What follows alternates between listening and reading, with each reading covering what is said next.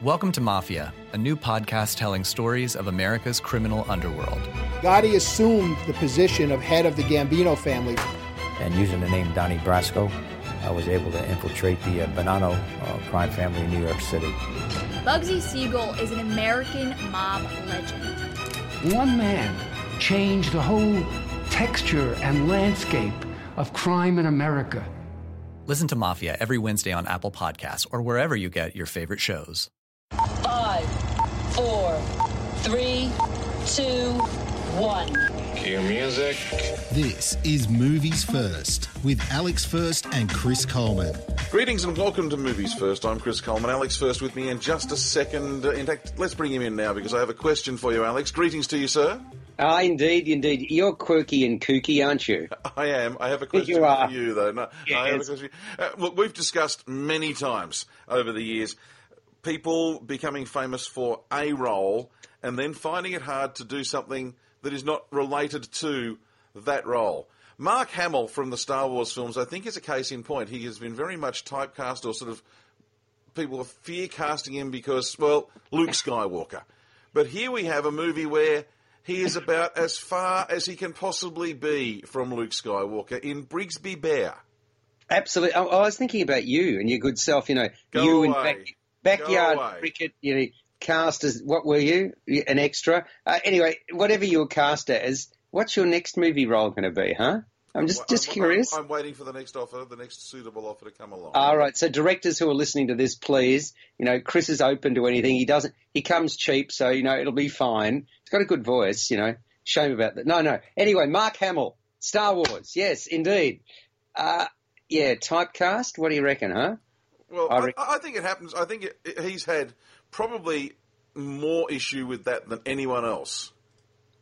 Well, yeah, I'm not sure about than anyone else, but there'd be there'd be few others that would. Uh, yeah, look, he'd be in the top ten, wouldn't he? Yeah, it, it's diff- It's it's in a sense though, if you're going to be famous for something, I reckon being famous for Star Wars is a pretty way decent way to go, isn't it? Oh, yeah, not a, not such a bad thing, no. Not such a bad thing. I, I mean, I, I, don't know what that's going to do to his bank balance. I mean, if you're an actor and you, you simply can't get roles, I, I I don't know how he's filled in his time. I really don't. I mean, that, that, that would be interesting. Uh, Let me just look up his CV in terms of an actor and, and how prolific he's been. I'm just trying to do that.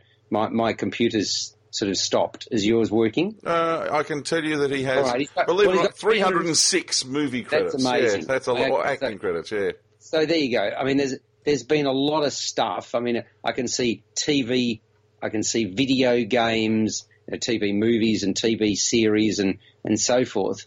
But yeah, I'm. There, I'm there are no real roles there, and I apologise to Mark Hamill fans, but there are no real roles there where they really leap off the page.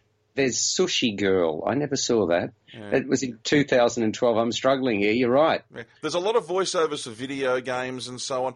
Look, not decrying it, but just again, it shows how difficult it can be for someone in Hollywood when they are in such a successful franchise.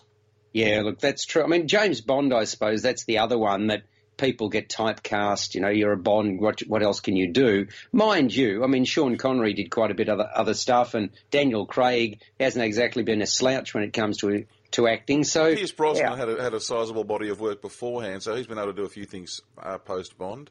Yeah, well, look, he this is he's now in this quirky movie called Brigsby Bear. A heinous crime is at the core of this one, and it, it's really a it's really creative, shall we say? And I reckon it's bound to attract a cult following.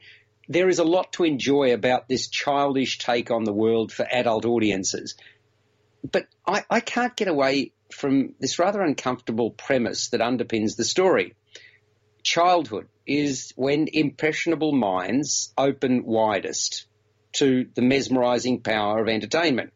And it's not all that hard to recall connecting with a, a show, a TV show, so completely feels like a magical world created just for you. And I mean, I suppose when, when I look back, I think, gee, I, I couldn't wait for the next episode of Get Smart when I came home from school.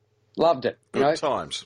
Yeah, absolutely. And Fawlty Towers, and you know, um, there, there were a number of programs like that that I couldn't get enough of.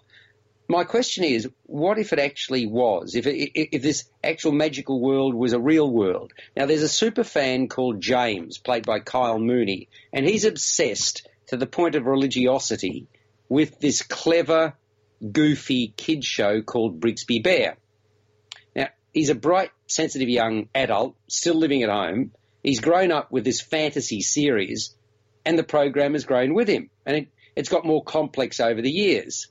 So that's kind of intelligent programming. But but to say that James's intensely protective parents have kept their son a bit sheltered is a gross understatement.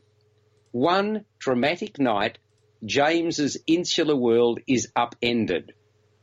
Now, through the disorienting but sporadically hilarious transition to a new life that follows after this world is upended, Brigsby Bear remains James' security blanket. And upon learning the series has been cancelled, shock horror, James adopts the old adage that the show must go on. so this is a movie about friendship and family and nostalgia, which makes sense because it was actually made by three friends who went to school together. And I'm talking about the director Dave McCary, co-writer Kevin Costello, and the other writer and star Kyle Mooney. They're now all involved, by the way, with Saturday Night Live on US television. So, gee, that's been a factory, hasn't it? It has been, and good on it. Fantastic. You need you need programs that produce the goods. Saturday Night Live has lived up to all of its billing and all of its comedic greatness. Hi, it's Jamie, Progressive's Employee of the Month, two months in a row. Leave a message at the. Hi, Jamie. It's me, Jamie. I just had a new idea for our song about the Name Your Price tool. So when it's like, tell us what you want to pay, hey, hey, hey, and the trombone goes, blah, blah, blah, and you say, we'll help you find coverage options to fit your budget. Then we just all do finger snaps while a choir goes, savings coming at ya, savings coming at ya. Yes? No? Maybe? Anyway, see your practice tonight. I got new lyrics for the rap break. Progressive Casualty Insurance Company and affiliates. Price and coverage match limited by state law. Movies First, reviews, previews, and more with Alex First and Chris Coleman. Now, okay, here's my, my next question. Can or should kidnapping and being held captive for a prolonged period be made light of, Christopher? Um, you're toeing a very fine line. You are. I mean, just think of the real life horror stories that abound. And I ask that question because of the premise that underpins Brigsby Bear. In this case, the so called abuse was of a different form, but really, is that what matters? Here was this young kid snatched, denied the childhood any normal kid should have had. So, for all of its humour, Brigsby Bear is undoubtedly and undeniably controversial. And it's attracted the big names that, well, you've already mentioned Mark Hamill. Claire Danes and Greg Kinnear join him but it's the wide-eyed innocence of the key character, Mooney's James, and his interaction with others that makes this film special. He's this man-child living in a world that was created for him, even when he's rescued from that world. Given his indoctrination, he simply cannot leave his past behind. Brigsby Bear is wacky. It's also fun. Others don't know how to take James's view of the world, but when his enthusiasm carries the day, he inevitably wins these others over. And the power of social media is pervasive. What this goes to show is that for all my misgivings, I remain torn about whether this is the right and proper treatment of such serious subject matter. Brigsby Bear's charm is never in question. That's a problem, though, isn't it? Because if something is cult like, cult like can prove to be a very, very dangerous formula to fall foul of something that is painted as being funny. Well, yeah, cult, cult like can also turn to cult very quickly too. Correct. Correct. And that so I'm really struggling with this movie because I enjoyed it, but I was very worried by it. And and so it's almost unfair to sort of say, well, okay, give you a score. I'll give you one if I'm forced to. But the problem is that it almost it's self-perpetuating, and a lot of what I've said worries me because people are going to say, well, this is really different. We should go along and see it. Well, you probably should, as long as you're as long as you're not sort of going to go in the other direction and say, well, okay, this really is. There are some subjects. I mean, okay, incest should you ever make fun of incest? Well, John Irving did in the Hotel New Hampshire. Yeah, well, and that that's my, you know, I I struggle with that. I really do. So, well, do you want to score out of ten, or do we not? Uh, that, that is that is entirely up to you. Bearing in mind, you know, you're you're the man who does the scores. If you want to give a score, give a score. If you'd rather just say, "Look, the review says what it says, and we don't need to give a score," I, I'm happy with that.